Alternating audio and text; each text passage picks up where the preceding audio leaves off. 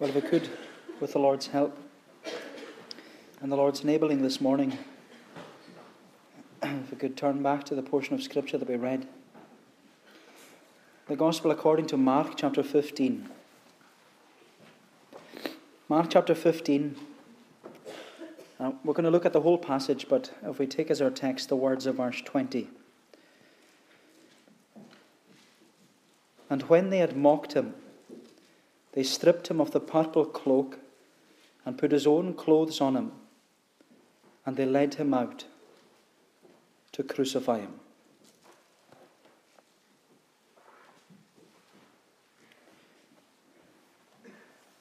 Sticks and stones may break my bones, but names will never hurt me. I'm sure we're all familiar with those words from our youth uh, words that were often said to the bullies on the playground or in the classroom, and words which insisted that physical abuse may cause us some discomfort and harm, but name calling will not. Sticks and stones may break my bones, but names will never harm me. But the truth is, names do hurt us. Criticism does harm us. The harsh words of other people do cause us upset. Mockery is painful. And it's painful because more often than not, what is said about us isn't true. It's not accurate. It's gossip or it's lies. And it hurts because we're innocent.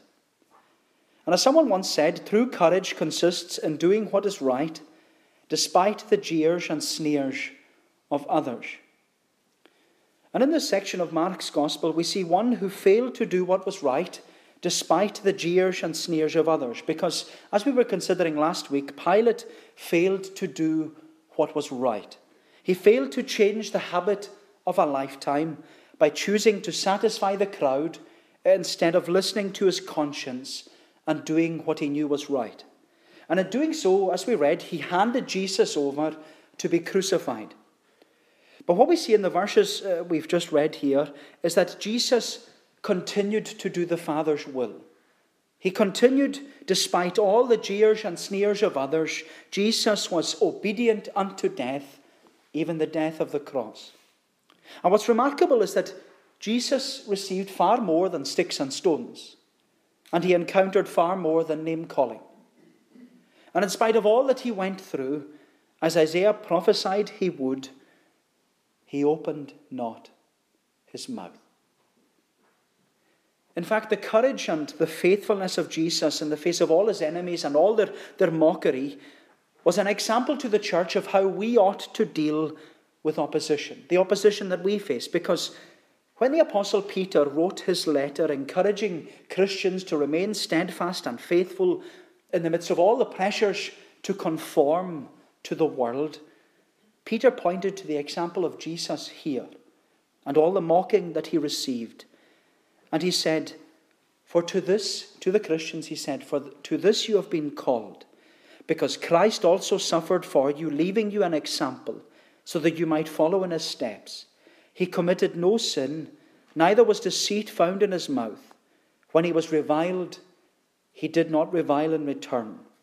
When he suffered, he did not threaten, but continued entrusting himself to him who judges justly.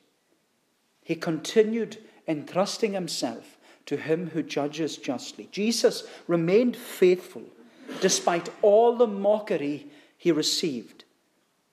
And as Mark brings us to the climax of his gospel, which is uh, the crucifixion of Jesus, he reminds us that even though this is the best news in all the world, this is the gospel of Jesus Christ, the good news, despite all that, he, he reminds us that this came out of the darkest of circumstances. It came out of the darkness of the venom and hatred that was in the heart of mankind against Jesus Christ, the Son of God. Because in this section which we're looking at, Mark presents to us three groups that mocked and hated Jesus all the way to death. And I want us to consider these three groups this morning. And we can consider them under the following headings uh, soldiers mocking, sinners mocking, and saints mocking. soldiers, sinners, and saints mocking. So if we look first of all at soldiers mocking, look at verse 15. So Pilate, wishing to satisfy the crowd, released for them Barabbas, and having scourged Jesus, he delivered him to be crucified. And the soldiers led him away inside the palace, that is, the governor's headquarters, and they called together the whole battalion. When Pilate handed Jesus over to be crucified, there was no going back. But when the Roman governor, who was Pilate, when he listened to the crowd instead of his, his own conscience, he knew that it was a mistake. Because as soon as the Roman soldiers got a hold of Jesus, they knew exactly what to do with him. Not only because the Romans had been trained in the art of crucifixion, and it was an art, uh, because it involved prolonging uh, the most excruciating death without cutting a main artery. And we'll consider more of that next week when we uh, look at Jesus on the cross. But here we see that the Romans knew what to do with Jesus because he claimed, or he was, they were told that he claimed to be a king. But Pilate didn't know what to do with Jesus because his conscience told him that Jesus was a king. But when they were given the opportunity to crucify Jesus, these Roman soldiers, uh, they knew exactly what to do. Because we're told, as we read in verse 16, that as soon as the soldiers were given the order, they led Jesus away to the governor's headquarters, which was the judgment hall. This was the place where Jesus and Pilate had been speaking and discussing back and forth. Uh, John, in his gospel, he calls this place the pavement or Gabbatha. And the judgment hall, it was an area inside Herod's palace where criminals would be beaten uh, prior to their crucifixion. It was like a large area, and in that large area there was a stone slab like a pavement, like we would have a step up off the road, and it was said to be engraved with all the markings of previous beatings. But what's remarkable is that Jesus was given a special audience in the judgment hall. Because Mark tells us that the Roman soldiers who were ordered by Pilate to carry out this crucifixion, uh, the Roman soldiers would have only been about four, uh, they called together the whole battalion into the judgment hall in order to beat and mock Jesus. They all gathered before Jesus to mock him. And Mark tells us in verse 17 and they clothed him in a purple cloak, and twisting together a crown of thorns, they put it on him. And they began to salute him Hail, King of the Jews! The Roman soldiers, they drape Jesus with a purple robe. They're in Herod's palace, so it's presumably one of the Herods, which would have been a very expensive piece of cloth in the ancient world because purple dye was hard to come by, and so it was expensive, and it was only worn by kings. And so the Roman soldiers, they clothed Jesus with Herod's robe, and which was a mockery not only of Jesus, but also of the Jews. They're clothing Jesus in uh, the Jews' garb, the, the, the Jewish king. But then they put a crown upon his head. And as you know, it wasn't any old crown, it was a crown of thorns. It was a crown which had been woven together using thorns.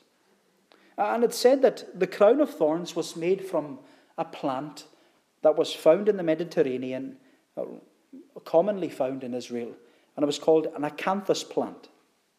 And the stems of an acanthus plant, I've never seen it, but uh, they were said to be spiny, full of spikes and little thorns. And they were thick thorns. And the fact that they were twisted together shows the dedication of the Roman soldiers to mock Jesus, in which they took the time to twist together all these thorns into the shape of a crown, and then they press it into the skull and head of Jesus, which would have inevitably inflicted a great deal of pain as the thorns ripped through the skin of Jesus' head and into his skull. But the greatest pain wouldn't have come with the purple robe or the crown of thorns, but in the mocking the mocking. Because as, as it says, a battalion. A battalion was 600 soldiers, 600 armed men who were trained to kill. And they all gathered before Jesus. And all these 600 soldiers who stood before Jesus, they all stood as the army would, presented perfectly, and they would, as they would before their Caesar, they shouted, Hail, King of the Jews. They saluted Jesus. It was the highest form of mockery because every Roman soldier, they were dedicated to Caesar. They were ready to die for Caesar. Uh, and they claimed that there was no king but Caesar. Uh, and this was the reason the Roman soldiers, they were so cruel towards Jesus. Jesus was trying to take, they thought that Jesus was trying to take the place of Caesar. This is why they mocked Jesus so much, because at that time, the Romans, they had taken over the whole land of Israel. They had conquered much of Europe and they were always progressing north. But even though they had taken over the land of Israel, they allowed the Israelites this element of freedom, in which they had the freedom to live their lives and the freedom to worship so long as they paid their taxes to Caesar and didn't cause a revolt. And so, with thousands of Jews in the city of Jerusalem to celebrate the feast of Passover, the Roman soldiers were always on edge. There was always this tension between the Jews and the Romans. And the Romans were always on, on tender hooks because if there was going to be an uprising in the city, it was going to happen at the Passover with, with these thousands of people there. But to have caught Jesus before an uprising, to have caught Jesus, who said, who was said to be the king of the Jews, this instigator of a movement that was seeking to take control of Israel, it's no wonder that the Romans mock Jesus so much because they think they've caught a terrorist. They think they've caught someone who's trying to pl- take the place of Caesar. But before they crucify Jesus, they want to mock him every step of the way. They want to ridicule him. And they all stand before him and salute him. Hail, King of the Jews. And then Mark tells us in verse 19 they were striking his head with a reed spitting on him and kneeling down to him in homage. 600 men strike him on the head with a reed. A, it was a reed, like a hard bit of wood that was used to beat them in the back. 600 men, not on the back, on the head. 600 men spat in the face of Jesus. 600 men, one by one, bowed their knee before Jesus in mockery. And Mark is saying this is all to fulfill what the prophet Isaiah said in Isaiah 50 I gave my back to those who beat me, and my cheeks to those who pull out my beard. I hid not my face from mocking and spitting. But not only that, Mark is pointing us to the fulfillment of what was said in Psalm 22 that we were singing earlier. And it describes the way that uh, in which they made Jesus feel and Jesus was being made to feel this way by his own creation, those whom he brought into the world. And he says, I am a worm and not a man, scorned by mankind and despised by the people. But you know what's sad about all this, all the mocking of the, the Roman soldiers, is that they mocked Jesus in their ignorance. They didn't realize what they were doing. They didn't know who it was that they were mocking.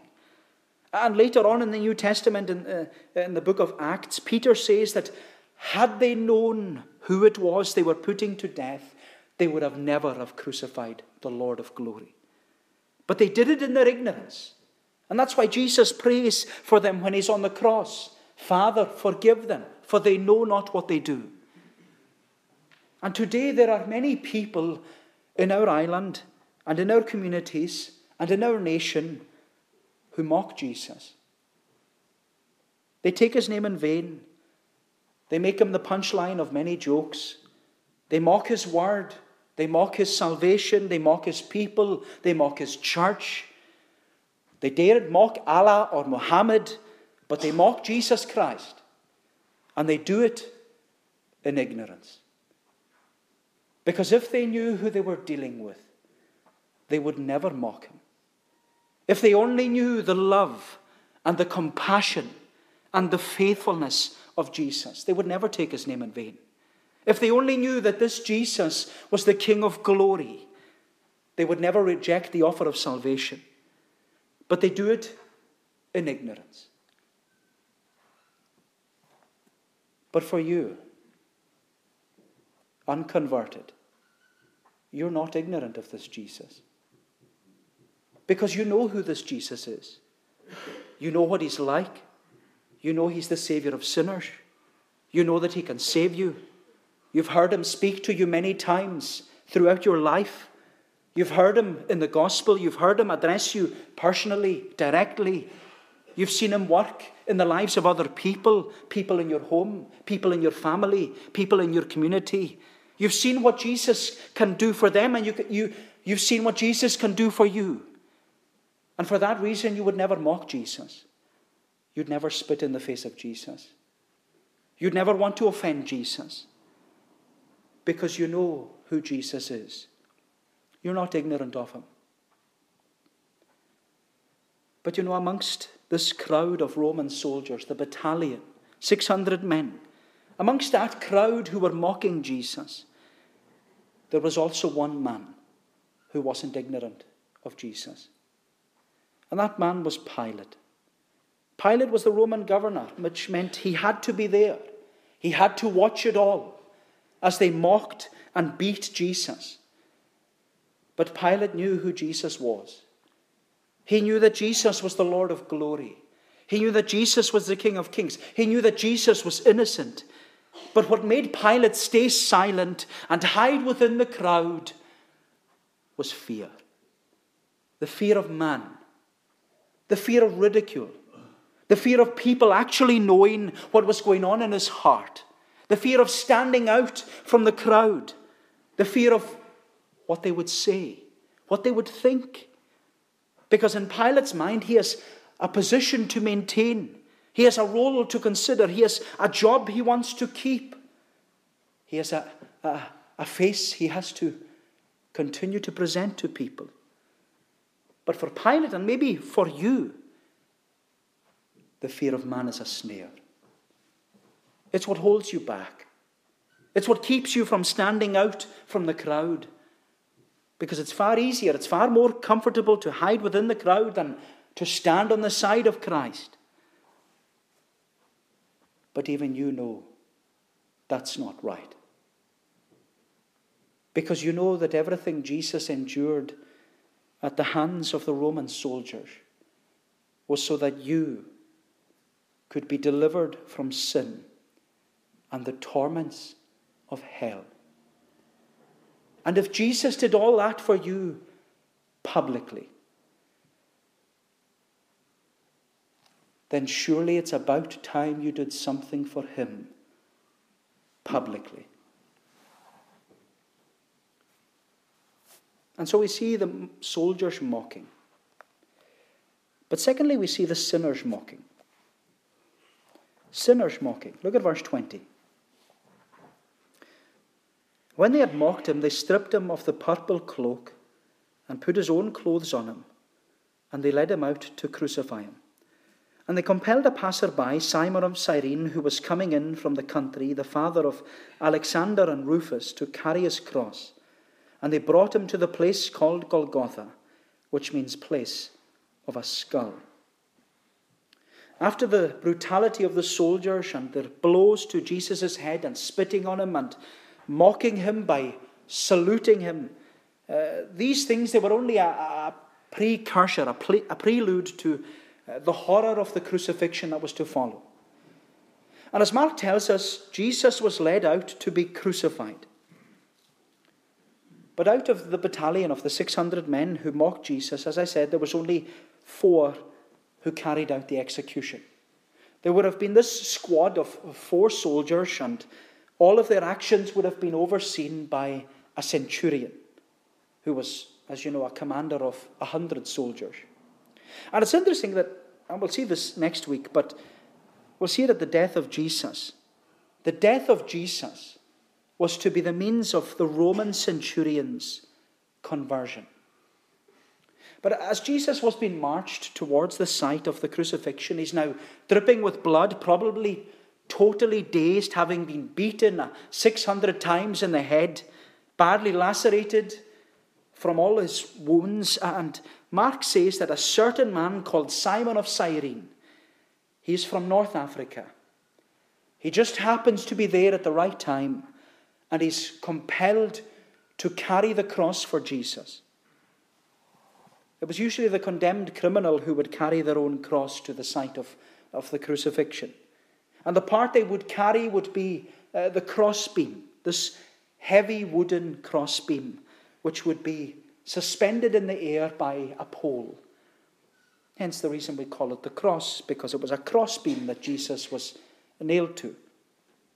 But it was in Roman law that every criminal who was condemned to death there to carry their own cross on their back. But because of the, probably because of the extensive beating and, and loss of blood that Jesus received from the Roman soldiers, he would have been too weak to carry this crossbeam. And the soldiers, uh, they certainly didn't want Jesus to die on the way to the cross. They wanted Jesus to experience the agony of the cross. So they drafted in this man called Simon from Cyrene. And Mark gives to us this little detail about Simon that he was the father of two children, or at least two children, Alexander and Rufus. Which means that the original readers of Mark's Gospel must have known who Alexander and Rufus were, but not Simon. And what Mark is doing here, he's it's doing what we always do when we try and explain someone. You meet someone and they don't know who, but you're with someone else and they don't really know who they are, and you always explain to them, well, uh, their parents are, or their nickname is, or their family name is, and you explain them through all those links. And that's what Mark is doing here. He's explaining to his readers who this man, Simon, was, who was called out of the crowds to carry the cross for Jesus. And it's interesting that Mark names Simon's sons because Mark originally wrote his gospel to Christians living in Rome, to Romans. He wrote his gospel to the Romans who had been converted to Christianity, and they were living under the oppression of the Roman Caesar. And this is interesting because when Paul wrote his letter to the church in Rome, he asked the members of the church there, he said, Greet Rufus, who was chosen in the Lord, and also his mother, which would have been Simon's wife. And so this man called Simon from Cyrene, he was a Christian, or he became a Christian. And what Mark wants us to see in his gospel is that the defining moment for Simon to become a Christian was when he took up, his, up the cross of Jesus and followed him. Because for Mark, bearing your cross and following Jesus, that's the distinguishing feature of being a disciple. And by pointing us to this man called Simon, Mark is saying that he literally followed Jesus' command of discipleship. Because you remember that Jesus, in chapter 8, he was teaching what it means to be a disciple of Jesus. And he said, If anyone, if anyone will come after him, let him deny himself, take up his cross, and follow me. And he says, For whosoever will save his life will lose it. But whosoever will lose his life for my sake and the gospel's will save it. And then he asks, What does it profit a man if he's going to gain the whole world but lose his soul? And what can a man give in exchange for his soul? And so for Mark, Simon is the perfect example of what it means to be a disciple of Jesus. It's to deny self, to stop in your tracks. Simon was obviously on his way somewhere, but he was stopped in his tracks, stopped from what he wanted to do first, and he put Jesus first. He puts Jesus first. He takes up, his, up the cross and he follows after him all the way to Calvary. All the way to Calvary. And you know, by mentioning who Simon's children were, this Alexander and Rufus, By mentioning them to those who were in the church in Rome and knowing that they're now Christians, Mark is emphasizing to us that Simon's actions of taking up his cross and becoming a committed Christian, it had an impact upon his family for good. Because as Paul explained, Simon's wife and family, they later became Christians. They were members of the church in Rome. And you know, the same is true for you too. The same is true for every Christian. Because your actions of coming out from the crowd and taking up your cross and committing your life to Jesus Christ, it'll have an impact upon your family for good. You might think that you're a poor witness in your home and amongst your family. You might think that uh, what you, you've done, the step you've taken, uh, the fact you're a Christian is having no influence and, or impact upon those whom you love. But it is. They might not say it. You might not see it. But the change and transformation in your life speaks louder than anything you can say to them.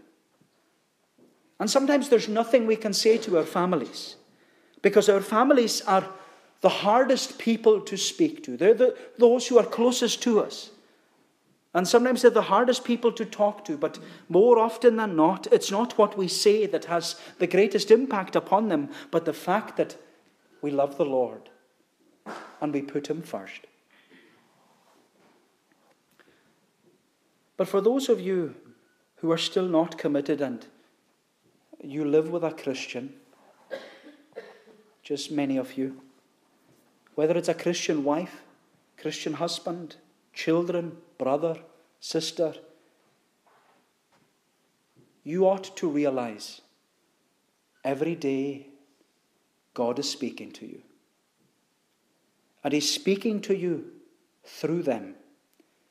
And He's reminding you not only of what He has done in their life, but what He is able to do in your life too, if you will only turn and seek Him with all your heart.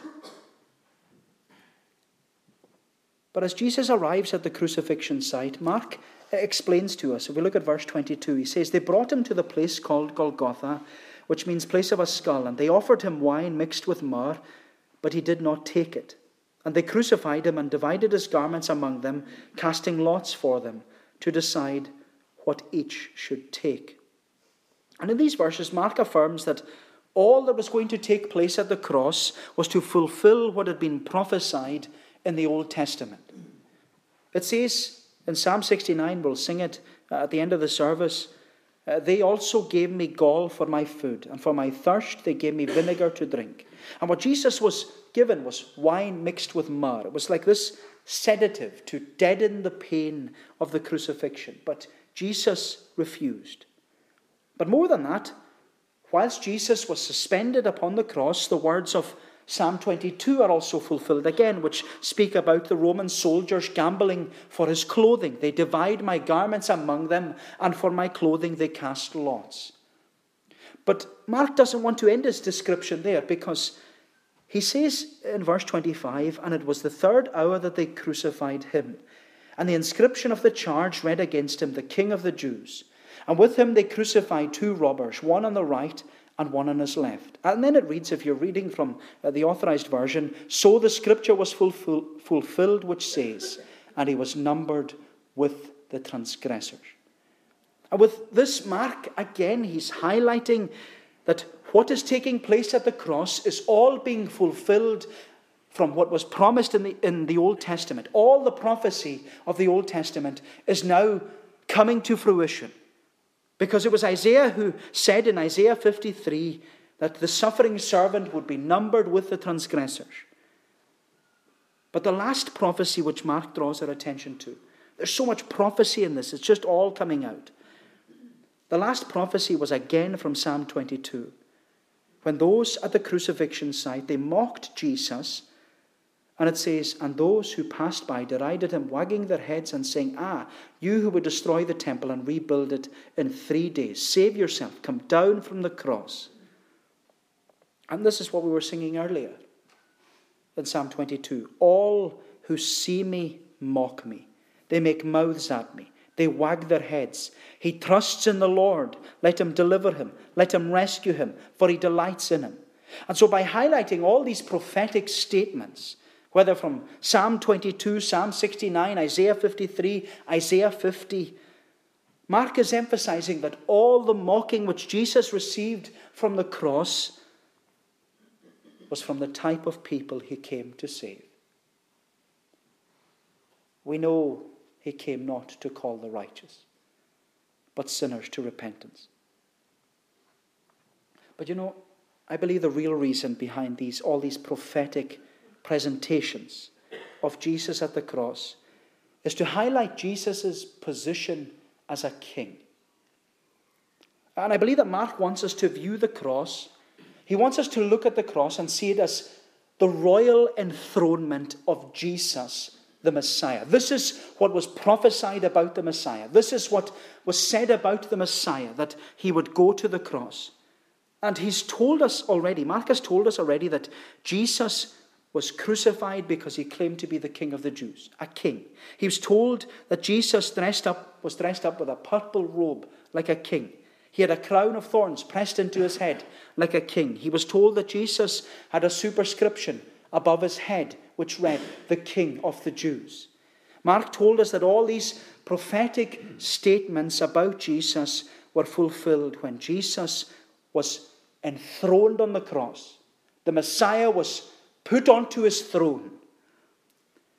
But the last bit of evidence for this royal inauguration was the fact that two men were crucified one on his right and one on his left. And this is why I believe that Mark wants us to view the cross as this royal enthronement of Jesus. Because by telling us that there were two criminals, one on his right, one on his left, Mark wants us to remember what James and John requested from Jesus. Because if you remember back in chapter 10, James and John were arguing amongst the disciples who is the greatest. And they requested to Jesus uh, that when he is enthroned in his glory, they said, Grant us to sit, one on your right and one on your left. But Jesus said to them, You don't know what you're asking. Eh, you don't know what you're saying. And then Jesus asks them, Are you able to drink the cup that I drink or be baptized with the baptism with, with which I am baptized? And James and John, they foolishly said, We are able. But as Mark, as he points us to the cross, and to the crosses at the right and the left of Jesus, they're occupied by two criminals. Marcus is saying to us, this is what they were asking for. This is what they were asking for. This is what James and John requested, because this is the glory of Jesus being revealed. But what Mark wants us to see is that Jesus didn't grant their request because he went in their place. He didn't grant the request because he became their substitute. My friend, this is the glory of Jesus revealed to mankind Christ and Him crucified. This is the glory of Jesus. He who knew no sin became sin for us so that we could be made the righteousness of God in him. This is the glory of Jesus. Whosoever believes in him will not perish, but have eternal life. This is the glory of Jesus, as the hymn writer said, bearing shame and scoffing rude. In my place condemned he stood, sealed my pardon with his blood. Hallelujah. What a Savior. Hallelujah. What a Savior. This is the wonder of who Jesus is. a wonderful Saviour. And so we've been considering these three groups who mocked and hated Jesus all the way to death. We've looked at the soldiers mocking, the sinners mocking, but lastly and very briefly, we see the saints mocking. The saints mocking. Look at verse 31. So also the chief priests and the scribes mocked him to one another, saying, He saved others, he cannot save himself. Let the Christ, the King of Israel, come down now from the cross, that we may see and believe. Those who were crucified with him also reviled him. The last group to mock Jesus at the cross was the group who should have recognized by now who Jesus was. The chief priests and the scribes, they were the religious leaders in Israel. They were the churchgoers. They were the God-fearers. They were the holy people of God who thought that by putting Jesus upon the cross, they were pleasing the God they professed. But as we've seen all the way through this, there is nothing that reveals the absurdity of sin quite like the cross of Jesus. And yet, what's so sad is that this group they still refused to believe in Jesus. They refused to believe what God's word was saying to them, all the prophecies. They refused to believe all the things that were said in the Psalms and through Isaiah, all these things that spoke about the Messiah. They refused to believe that Jesus was God's Son. They refused to believe that by trusting in Jesus, they could be saved. And they refused to believe that even though they met Jesus in the flesh, many of them ate with him, they saw him, they heard him preach. They all heard Jesus preach in the temple, but it had no effect upon them.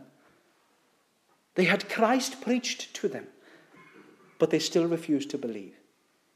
And right up until the end, they refused to believe by mocking Jesus, saying to him, He saved others. We've seen it. He saved others, cannot save himself. What kind of Savior is that?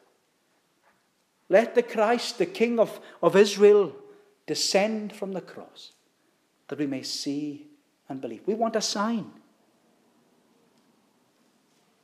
The truth was, they had seen Jesus do everything. They saw Jesus making the lame walk, the blind see, the deaf hear, the dead raised to life, the cleansing of lepers, the, the healing of the de- demoniacs. The religious leaders saw all the signs of Jesus and all the wonders of Jesus, and yet they refused to believe. And even if Jesus had come down from the cross and said, Enough, they still wouldn't have believed. Why? They didn't want to believe. They had no desire to believe. And you know, there are many of you in here who are just like these religious leaders. Because, like them, regular churchgoers, you've heard the preaching of Jesus many times, and it seems to have no effect upon you. You read about the miracles of Jesus the lame walking, the blind seeing, the deaf hearing, the dead being raised, the lepers cleansed. You've read and heard so much. You've, you've read the prophecies, the fulfillment, but you still refuse to believe. And maybe you say that you would believe if God were to give you a sign.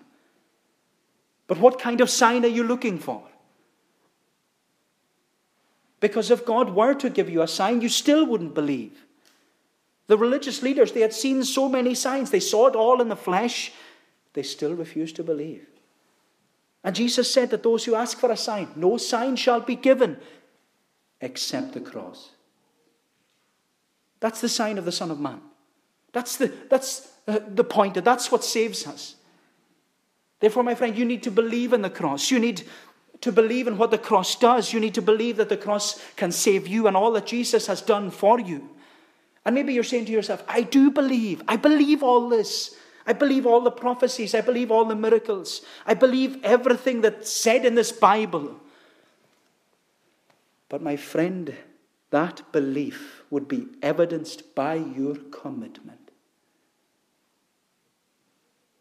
That belief in Jesus Christ and the power of his cross, it would be evidenced by you taking up your cross and following Jesus. But the truth is, maybe the truth is, like these religious leaders, despite all that you're told, all that you hear, all that you read, you don't want to commit. Not now. You think salvation will just happen to you one day. Just one day. It'll wake, I'll wake up and I'll be a Christian. But you know, it won't just happen if you don't want it to happen. It's like everything. You stand before a door, it doesn't open unless you want it to open. As you put out your hand, turn the handle and open the door. Won't happen if you don't want it to happen. You won't be saved if you don't want to be saved.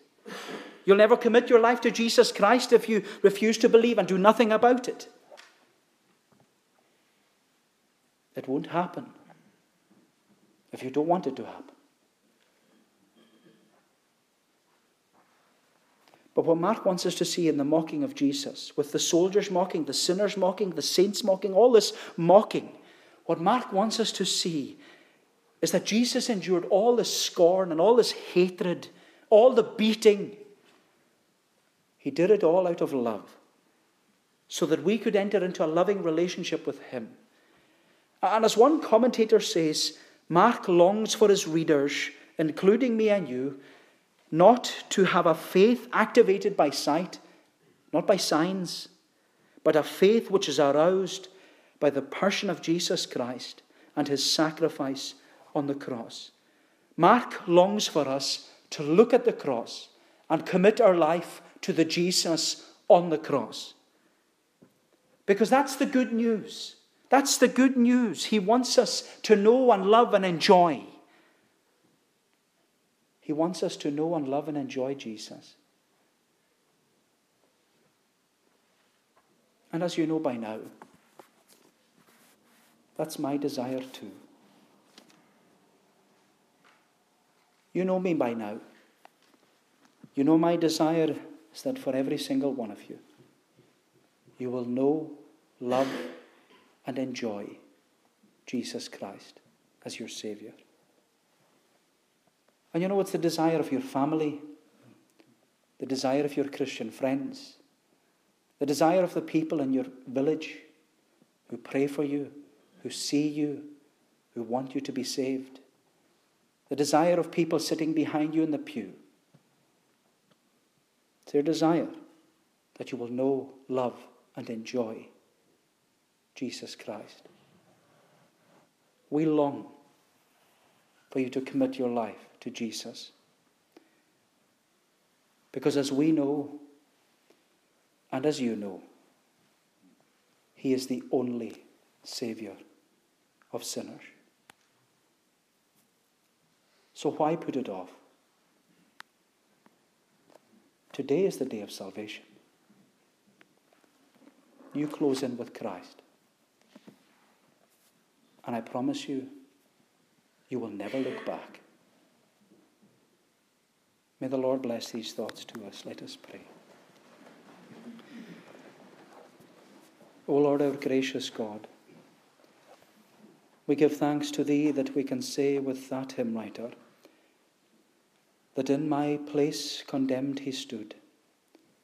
And Lord, we thank thee and we praise thee that we are all not accounted for all our sins, but we have an advocate with the Father, Jesus Christ the righteous. Help us to trust him. Help us to give everything to him. Help us to see that without him we can do nothing, but with him all things are possible. Lord, do us good, we pray. Apply thy word to our heart. That, O Lord, that thou wouldest keep the evil one from us. Keep Satan at bay. And the seed, O Lord, that has been sown, may it fall into the good ground that thou hast prepared. Go before us, we pray, throughout the rest of today, the Lord's day, and do us good for Jesus' sake. Amen.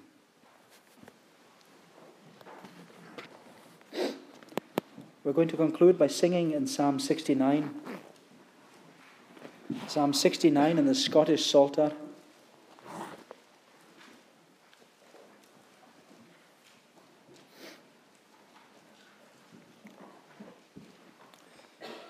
Like Psalm 22, this psalm speaks very clearly of what took place at the cross. Psalm 69, page 307, we're singing from verse 19 down to the verse mark 22. To thee is my reproach well known, my shame and my disgrace. Those that mine adversaries be are all before thy face. Reproach hath broke my heart, I'm full of grief. I looked for one to pity me, but none I found. Comforters found I none.